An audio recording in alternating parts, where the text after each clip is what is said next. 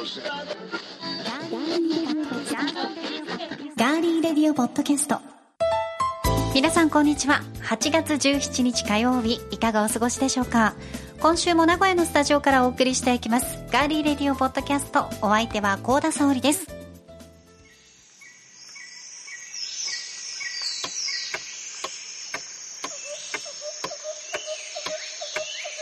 足立だよ呼べよ早く。あようやく来た。ずーっと黙っとこうかなと思ったのに。こんにちは。途中ふって言うから。我慢しなさいよもうちょっと。もうちょっと我慢できるでしょもう少し。我慢できなかった、うん。できなかった、うん。そうですか。はいディレクターの男はそれを我慢できない。あありましたね、はい。アン・ルイス様のね。女はだけどね。はいそうです。逆でしたね、ははいい意味がちょっと変わってきますけれども、まあ、どっちもどっちということで、はい。いいでしょう。夏ですから。ありがとうございます。ありがとうございます。足立でございます。はいよろしくお願いしまお願いいたします。こんにちは。こんにちは。それではですね 嵐さんが登場したところで、はい。オリンピック、うん。なんだかんだ言って終わりまして。はい。ねうん。お盆休みだった方もうん8月17日なので、まあ、昨日今日から仕事っていう方も多いですかね。ね。長い夏休みが終わってそうですね、まあ、相変わらずテレワークの方もいらっしゃるでしょうけれどもうねんまだ環境はなかなかね、うん。すぐすぐには変わりませんが、むしろ大変になってるかもしれませんしね。うんそうですね、まあ、お仕事しながらまだ休みという方は、はい。またねあのお休みの時にええ。ガリレディ今日もお付き合いいただけると嬉しいです。はい。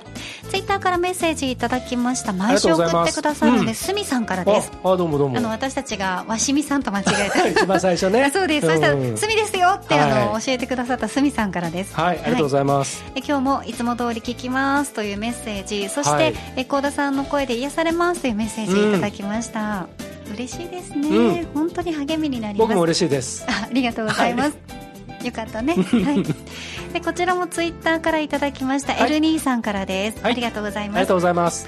え我が家で厚めの水風呂に浸かりながら「ハッシュタグガリレディを聞く」「ハッシュタグガリの日の休日」もう完璧、うん。このツイート完璧です、エルニーはい、うんおめでとうございます、ね本当にね。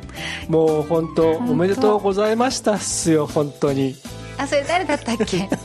あのせじりさんですよ。あそうそうそう。そうそうそう。そうだそう。だそうでも正しい、ね。あの夏休みの過ごし方ですよね。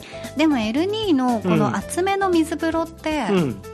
何度ぐらいなんだろう？厚め。厚めの水風呂って何どういうこと？厚めの水風呂ってあの書いてくださったんですけど、はい。はい、ぬる ぬるめのお湯ってこと？かな。厚めの水風呂、ううん。んそうですかね。それかもうあれじゃないですか。あ分かった。今の時期って、うん。ほら蛇口ひねるとしばらくお湯が出るじゃないですか、あわかる。ちょっとあの湯沸かしがなくても。うんうんうんうんうん。ね。うん。溜まってるところがはいはいはいはい。温まっちゃってて、そういうことじゃないですかね。そういうことかな。違うかな。またちょっとこのうん。謎。を謎を教えてほしいですね、はい熱中症には気をつけ眠れなくなてっちゃうんでそれがわからないと。そうですね。厚めの水風呂の温度が知りたくてね、ね大体どんな感じか、はいはい、教えてください。教えてください。ありがとうございます。さあ番組へのメッセージですが今聞いてくださっています。ガーリーレディオポッドキャストのページにメッセージフォームがあります。そこから送っていただくか番組のツイッターもありますのでぜひフォローしていただいてそちらから送っていただいても OK です。皆さんからのメッセージお待ちしていますでは今回も最後までお付き合いよろしくお願いします。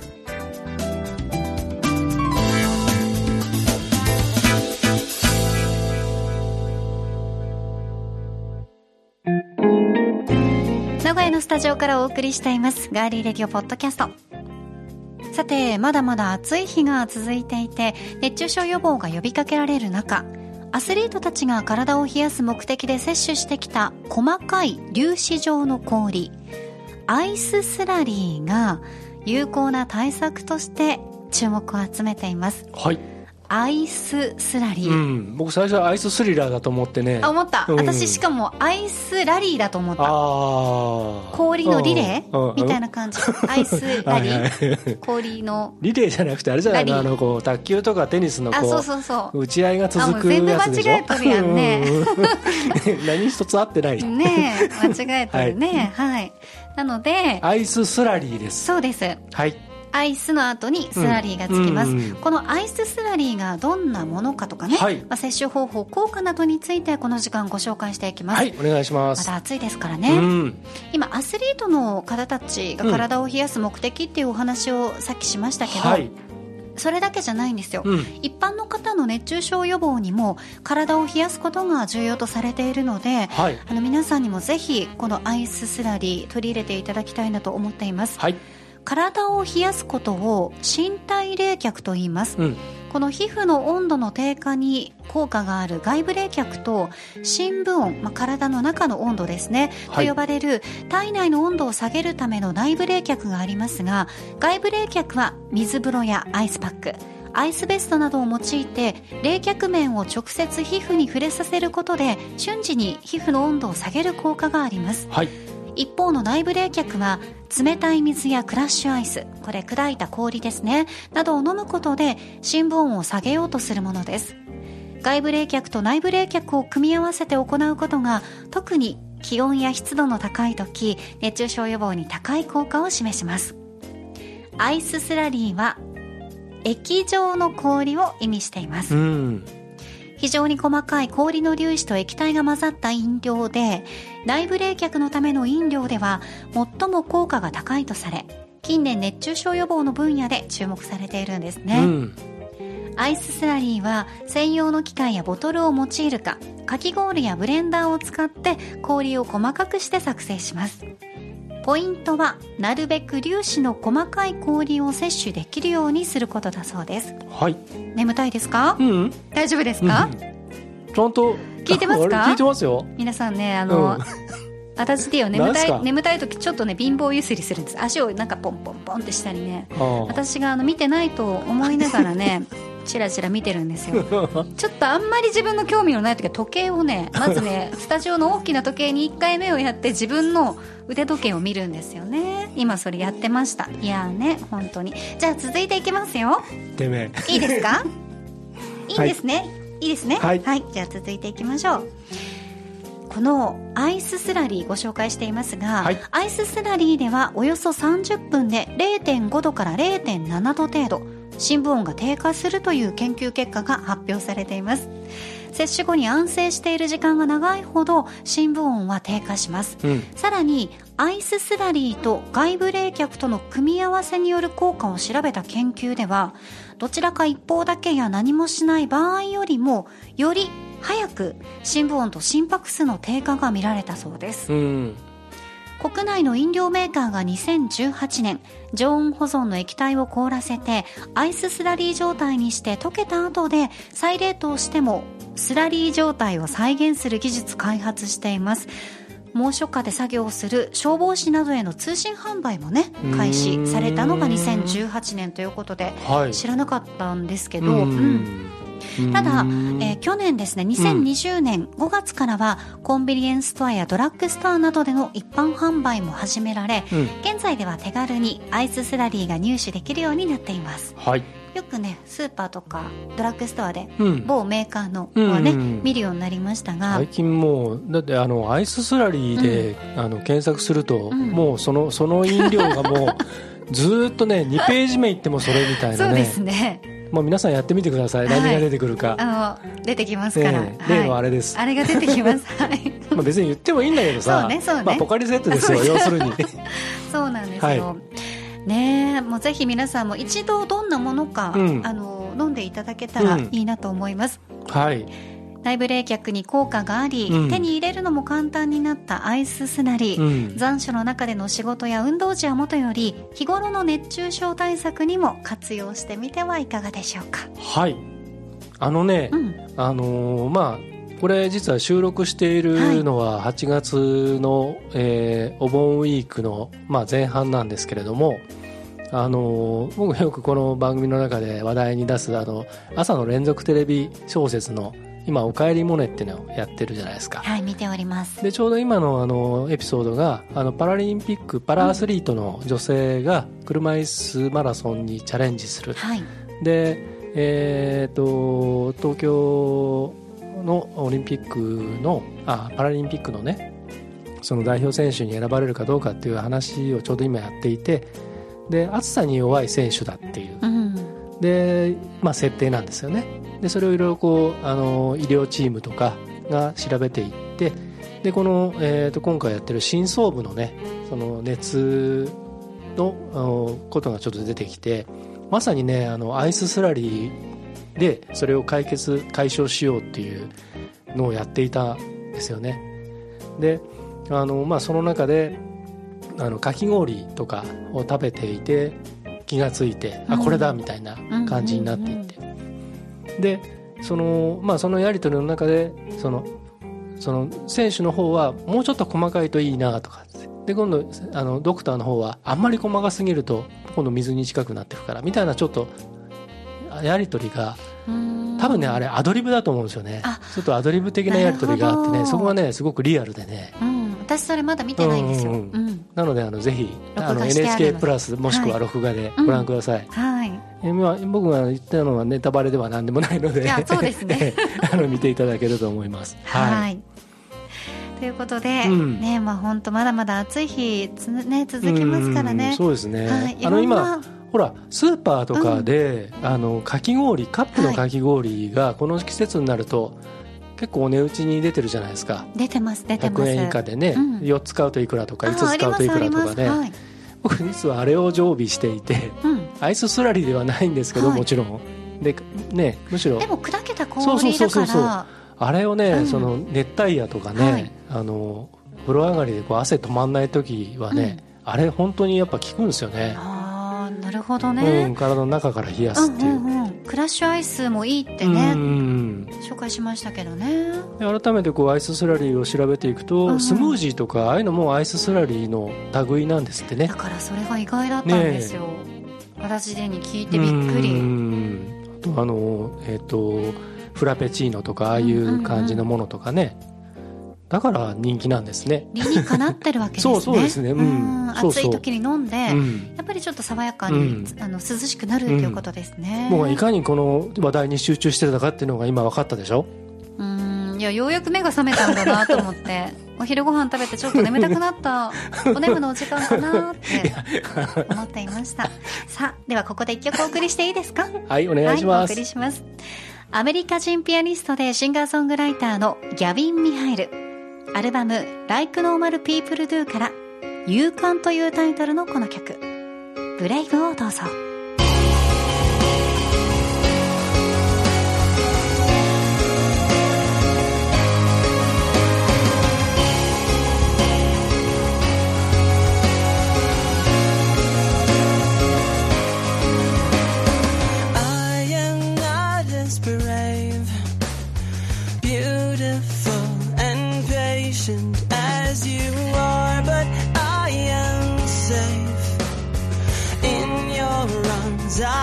Listen as you say, I'm proud of who you've become and the person you will be tomorrow. And I know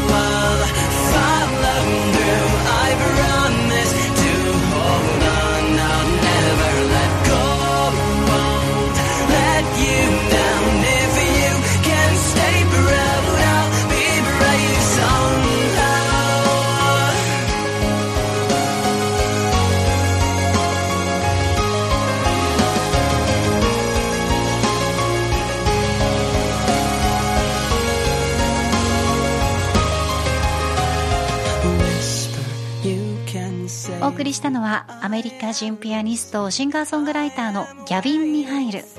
アルバム「Like Normal People Do」から「ブレイブお送りしました、はい。このアルバムは日本のタワーレコードや HMV でも販売されて多くのファンを獲得したということですが、はい。これ足立さんは、うん。ギャビン・ミハイルさんは？あのね、うん。あの僕海外のサイトで、あの知って、あうん。いい歌だないいシンガーだなと思ってええ。いたら、そしたらこの日本でこの、えーアルバム「Like Normal People Do」っていう、うん。普通の人のようにって直訳するとそういうことなんですけれどもそのアルバムを、えー、と日本のねトロリーバスレーベルっていうところがその販売権とかライセンスをねあの取って、はい。あの彼を応援するっていうスタンスでその HMV とかタワーに、えーこうバンを置くようにしたらしいんですねただそのレーベルの方から僕の方にコンタクトがあってあのよかったらポッドキャストで紹介してあげてくださいっていうことで,、えー、でアルバムを送ってもらって。はい、であぜひぜひっていうことで、うん。結構ねしばらくプッシュしてたアーティスへー。なんですよ。トであのとてもあの若くて才能あふれた、うん。あのピアニストでもありシンガーソングライターなんですけれども、え今もあの大変活躍していますんであのリンク貼っておくんであのぜひねチェックしてもらえたらと思います。ー一度私ちょっと生で聞いてみたいなとか思いました、ぜひ皆さんもチェックしてみてください、はい。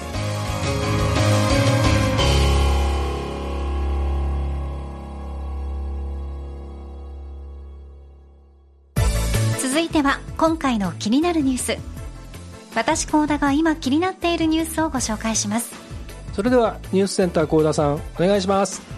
はいお伝えします国連の気候変動に関する政府間パネルは地球温暖化の科学的根拠をまとめた作業部会の報告書の最新版を公表しました。それによりますと2018年時点の気温上昇予測から10年ほど早まるとみられており世界的な温暖化対策が急務だと伝えています。以上ニュースをお伝えしました。ありがとうございました。それでは続きまして環境問題を考えるにはあの大臣でいいのかのコーナーです。セクシーだ。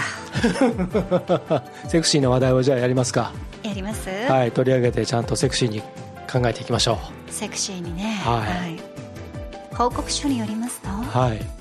今後20年以内に。おもてなし。産業革命 ふざけるのやめましょうか。ははい。い、嫁も嫁だが、ね。はい。い、や私は奥様は好きよ、うんうん。ちゃんとした方ですよね。そうですよ、んうん。はい。よくもまあねまあいいや。よくまた。またそういう、では補足してまいります、お願いしますえこちらの報告書に、まあ、最新版の報告書によりますと、うん。今後20年以内に産業革命前からの気温上昇が1.5度に達する可能性があるとし、はい。温暖化の原因は人類が排出した温室効果ガスであることについて、うん。疑う余地がないと従来の表現より踏み込んで断定しています。今回のように総合的な報告書を公表するのは2014年以来7年ぶり、7年ぶりですね。7年ぶり6回目です。うんこの報告書は科学論文1万4000本以上を各国の研究者たちが評価したもので気候変動に関する最新の科学的知見として共有されています。温暖化対策の国際ルール、パリ協定の下で各国が進める国際交渉や各国の政策づくりの拠り所となります。パリ協定では気温上昇を2度よりかなり低く、できれば1.5度に抑える目標を掲げていますよね。はいえ今年6月の主要7カ国 G7 の首脳会議でも共同声明で1.5度に抑えることを射程に入れ続けるために努力を加速する、加速させるなどの国際目標が出ました。はいうん。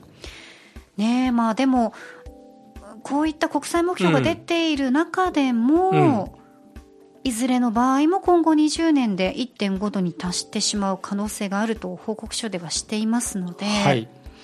どうなるかなと思うプラス、うん。さらにですよ、はい。今世紀中に排出をゼロ、実質ゼロにしなければ、うん。これ温室効果ガスのね、はい。排出を実質ゼロにしなければ、なんと、この温度がうん。2度を超える可能性が非常に高いとしています、うんどうします？だいぶ、まあうん。だいぶ高いですよ。1.5度もはい。2度も、だからあの、ねえ。っと大きく確かねあのうん。4つのその弊害があってえ、えええ。いわゆる熱波はい。とそれからあの、えー異常気象。うん。あのうん雨が変な風に降ったりとかね。台風が変な風に発生したりとかね、あと当然その、えー、と凍ってる土地とかそういったところが永久凍土だったところがそうじゃなくなっていったりとかね。溶け出してますからね。南極北極とか。はい。とともに干ばつも起きて、うん。えーというようなことがねあの環境省おのおホームページだったりとかいろんなところにそういったこともまとめられているのでうん。あのこれは本当にねあの、えー、とこれ実は、まあ、政府間のねいろんな駆け引きだったりとかあの取引だったりとかいろんなことがあるのでこれだけでどうにかできるものではなくてやっぱりもう一人一人がねこの問題をちゃんと考えていかなきゃいけないことだと思うんですよね。なんか大きな問題すぎて、うん。自分の耳に降りかかるのはうん、もっともっと先のことじゃないかっうん。て私自身もうん。正直思ってたんですよ、うん。だけど今後20う年、ん、あまだ生きてるって思うと、ね。そうあと。まだその自分たちの若いうん。世代とか、その自分の家族だったりとかが、いや住みにくい、ね環境になるのはやっぱり嫌だなって思いますしね。うん。考えちゃんと考えようと思いましたね。だからそのパリ協定の前うん。のその京都議定書が作成された時もそうですし、まあ、パリ議定書あパリパリ協定もそうですけどこれねあの本当にちゃんとこうパ例えばパリ協定とはとかねそういったことでググるだけでもいろんなことが分かってくるんですけれどももう今はどうしてもねそのアメリカと中国のそのおススタンスだったりとか考え方とか立ち振る舞いがどうしても影響されてしまうのでアメリカなんかねトランプが一回パリ協定からもう外れるっつって、で脱はい。でバイデンさんになってまた戻る。うんそうですね。っていうことがあってそれに対するその中国は中国でまた別な組織組織じゃなくてその座組をね作ってしまったりとかね。結局そのまあ形骸化してしまってるところもあるしまたその目標設定も例えば日本が掲げてる目標って世界中からものすごく非難されてるんですよね。低すぎるっつって。目標が。うんとかそういったことで足並みは全然揃ってないので。だからただそこにまあそこはそこでやってってもらわなきゃいけないことだけども各国のリーダーとかね担当のそのリーダーにやってもらわなきゃいけないことだけれどもまあやっぱりとにかくもうそれだけそこのが考えてくれてるから僕は何もしなくていいかってそういうことじゃないのでとにかく自分たちができることを一つ一つねやっていくしかないですよね。はい頑張りますうんうんはいはい。ということで、今週の気になるニュース、世界の気温20年以内に1.5度上昇の報告書についてご紹介しました。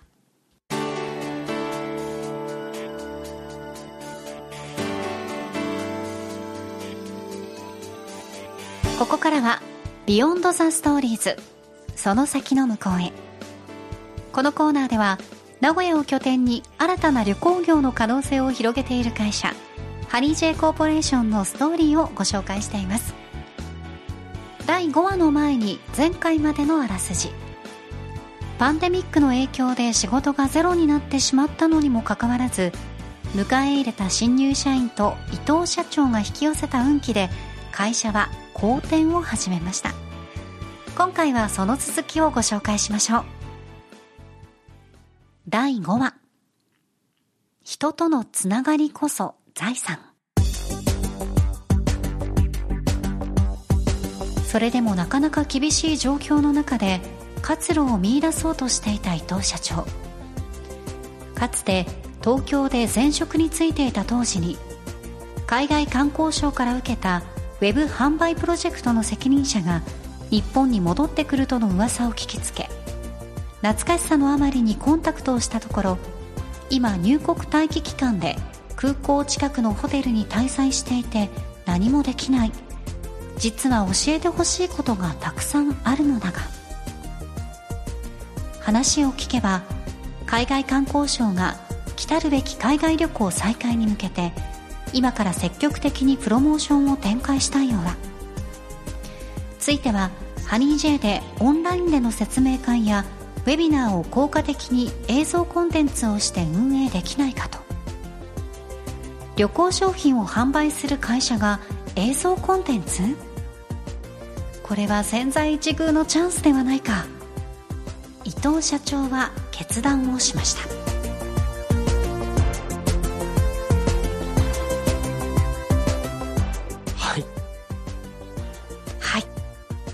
もう聞き入っちゃいましたよ。あのえっと、実はね、このあの Beyond the Stories の企画を、えっと、スタートさせましょうということで、伊藤社長と、えー打ち合わせとか、あとそのどういった方向性で何ができるかなっていう話をさせていただいて、あの対面したときにあの、このウェビナーって、ウェビナーってご存知です？あのウェブセミナーなんですけれども、ズームミーティングとか、えーをを使ったりとかあとそのウェビナーのそのサイトっていうのがあってサービスがあってそれを使ったものの運営管理とかそういったことって足立さんってどうですかっていう話をあの相談をされたんですね。でまあできなくはないんですけどもあの僕はまあそれの専門ではないのでっていう話とかしながら、まあ、そのあとその映像コンテンツのその扱いのし仕方だったりとか、うん。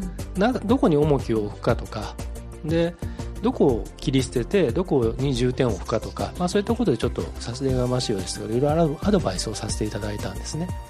でまさにそれがちょうどこういったことにはまっていってるところがあってだからあのもともとその伊藤社長ってあのウェブウェブサイトのその構築だったりとかえーウェブのデザインだったりとかっていうことがあの非常にあの、えーできる方だったんですよ。たけてらっしゃるんですよね、うんうん。だから自社のそのウェブサイトもはい。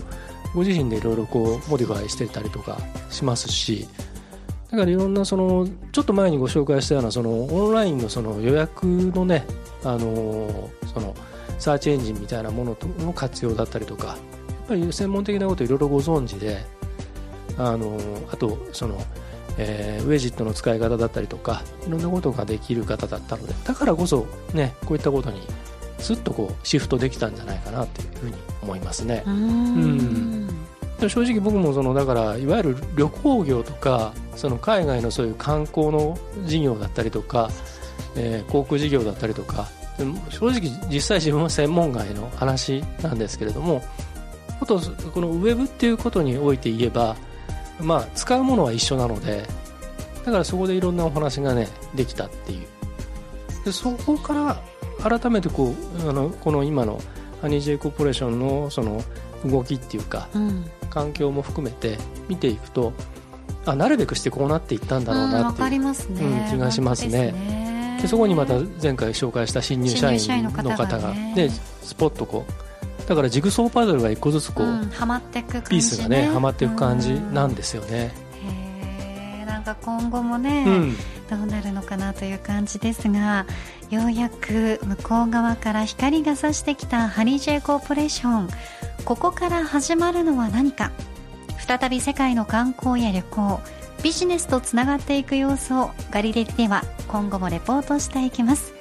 第6話もどうぞお楽しみに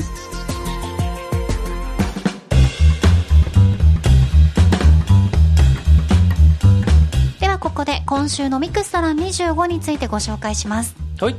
今回はですね、8月20日金曜日はい。第12回になります。お迎えするのはうん。株式会社アイシンさんです、愛知県春日井市に拠点のある、あのえーっとすごくユニークなあのオーダーメイドの段ボールだったりとかね、段もう大量ロット生産をされているっていう、あのすごくねあのそういうなんていうんですかね段ボールに対するその概念が変わったっていうかわかりねます、うん。うん。あとその段ボールに対する興味も僕たち2人すごく湧いたのと同時にあのもう一つこのご当地ならではのあの、えっと、大変ご利益のある神社はい。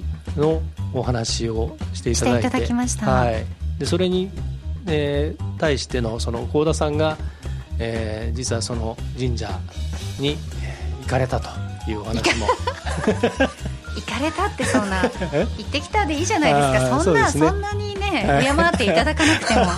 私神じゃないんで。行かれたと。うん。神でも社長でもないんで、神様の田んぼじゃないですか。い、神様の田んぼですけどね、ははい。そこがねうん。どこの神社なのかも、ぜひ皆さんに、そうです。はい、はい。一緒にチェックしていただきたいと思います、はい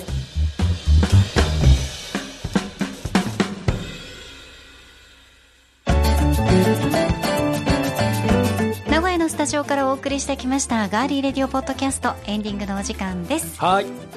皆さんからいただいているメッセージご紹介しましはいょう、お願いします。え前回ですねご紹介しましたトールさんから、うん。海外では今回のオリンピックどんな風に見られてるんでしょうか？ニュージーランドで聞いている方に特に聞きたいですというメッセージにはい。なんとニュージーランドのいつものお二人がうん。答えてくださいました、ありがとうございます、ねありがとうございます。えーニュージーランド大好きな野沢 CEO です、はい。えー足立さん、幸田さんそしてリスナーのトールさんニュージーランドに興味を持ってもらってありがとうございます、うん。ハッシュタグガリレディでつながりましたね。はい本当ですね。うん。えニュージーランドでは、はい。オリンピックは時差の関係で夜が中心になるので大抵自分の家で応援しているようです。うん。でもスポーツ観戦といえばスポーツバーはかなり盛り上がってます、みたいですね。ああそうなんだ、はい。えニュージーランドはコロナの影響が少ないためスポーツバーも普段通り営業してますしマスクもする必要がないのでみんな楽しんでいるようです。うん。もちろんニュージーランドチームが強いカヌーやヨットなどは大盛り上がりですといただきました。かね。えねマスクせずにスポーツバーでそうやって盛り上がれるって本当に羨ましいですよね。本当ですね、はい。そしてロイさんから、はい。えーご要望いただいたニュージーランドでのオリンピック事情せっかくなのでニュージーランド人のお二方にインタビューしましたので共有しますと。ありがとうございます。現地インタビューもうん。いただいていますね、えー東京オリンピックはニュージーランドで人気がありますか？という問いに対して、えーはい間違いなく非常に人気があります。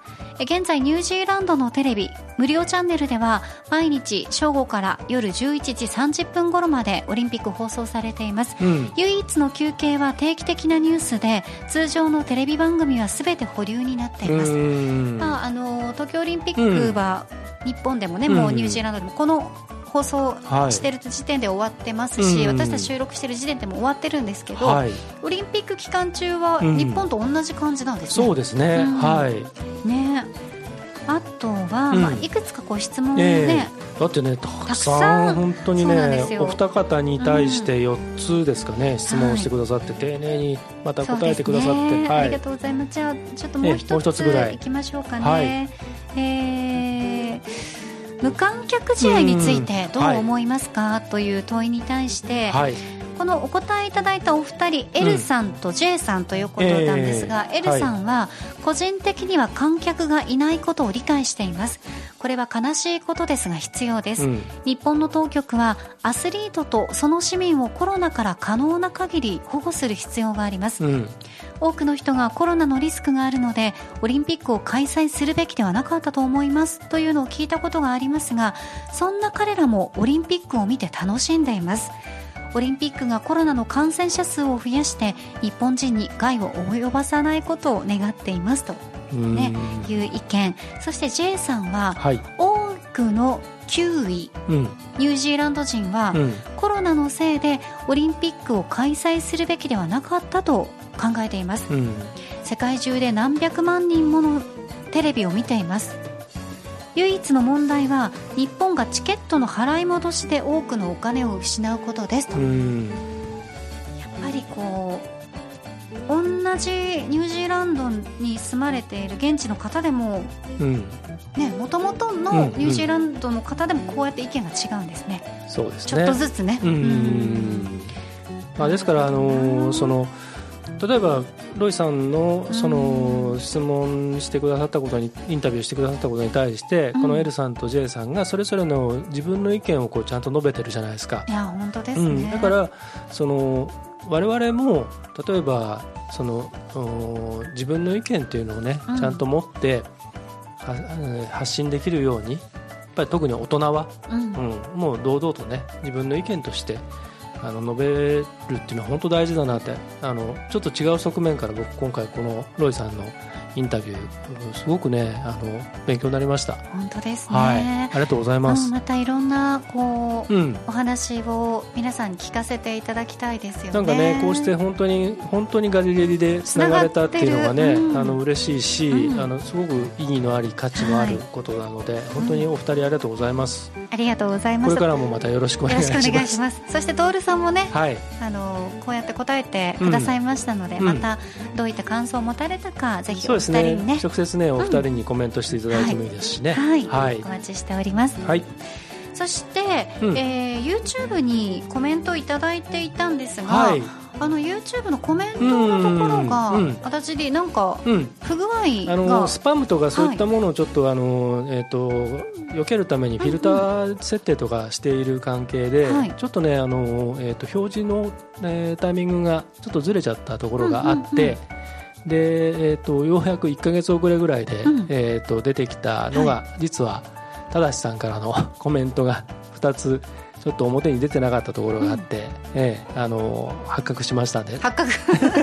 多田さんありがとうごはい、ありがとうございます、ざいます。あの6月29日冷やし中華とスタバ20 25周年の話題の会の時うに、ん。いや沙織さんと足立 D のテーブルの下での下でのすねの蹴り合いオープニング最高です。大笑い。これねあの言っときますけどねけ蹴り合いじゃなくて僕が一方的に蹴られてるんです。ひどい。違いますよ正さん。そんなことはありません。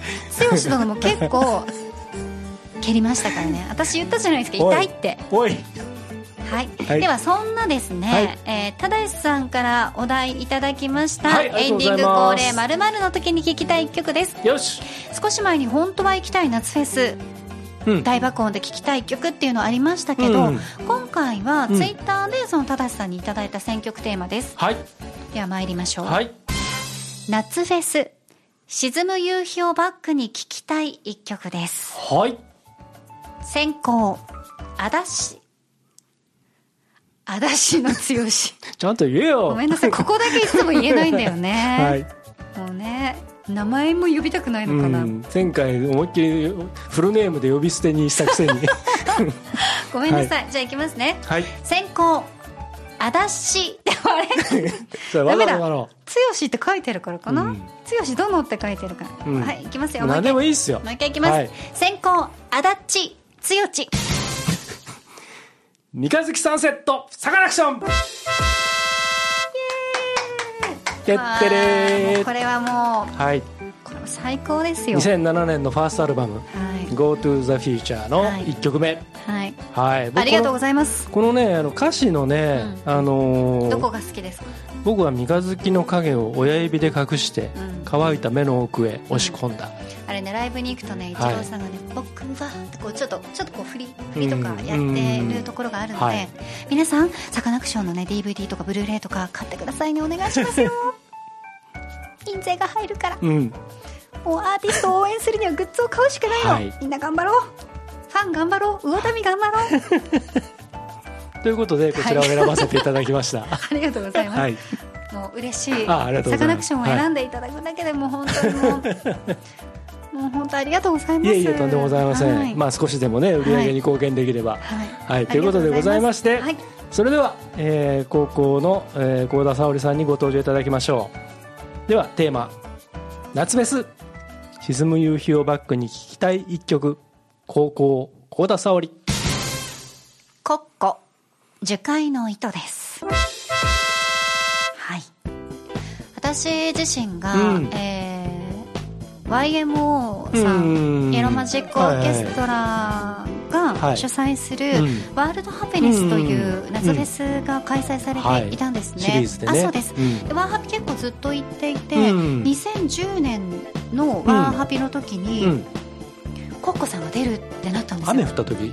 えっ、とね、あーっと雨降ってたかも、ううん。ん、降ってたかもしれない。で、私はあとあうん。途中から雨降っうんたかもね。ですよね、うん。うん。でその時にコッコさんが出る時間帯がうん。ちょうど夕方ぐらいの時間で、うん。で最初にうん「強く儚い者たち」を歌って、でその2曲目に多分これをやったと思うんですけど、うん。樹海の糸の「タラララーン」っていうオープニング、イントロが流れた時に風が本当に止まったの。あいや本当にねこれうん。嘘じゃなくて、うんわかりますコッコさんって、はい。そういう力があるんだよね、うん。あの、わかんないけど、あうん。さってなったんですよ、うん。本当にブワーってなってたのにさってうんスッてなって、みんなこうなんかはあっていう鳥肌が立つような、うん。でねあの歌声がすごい響いて、うん。またこの歌詞がね素晴らしい歌詞なのでさん今あの面白い YouTube やってますよね、ええ見てないです。面白いんですか、えーちょっと探してみてください。面白いんで。はい。もうあの本当にね一見するとあのエロ YouTuber みたいな感じなんですけど、え。ー実際内容は全然違っててうん面白いですよ、へー 喋り方とか優しいですもんね、ぜひそちらも合わせてチェックしたいと思います、ただしさん選曲テーマ送ってくださいましてどうもありがとうございました。はいありがとうございましたさあ今週も最後までお付き合いいただきましてありがとうございました。ガーリーレディオポッドキャストここまでのお相手は？足立剛でした。あ番組ディレクターのです。そして私パーソナリティの高田沙織でした。金曜日の YK ホールディングス presents ガーリーレディオポッドキャストミクスタラ25もぜひお聞きください。では来週もお楽しみに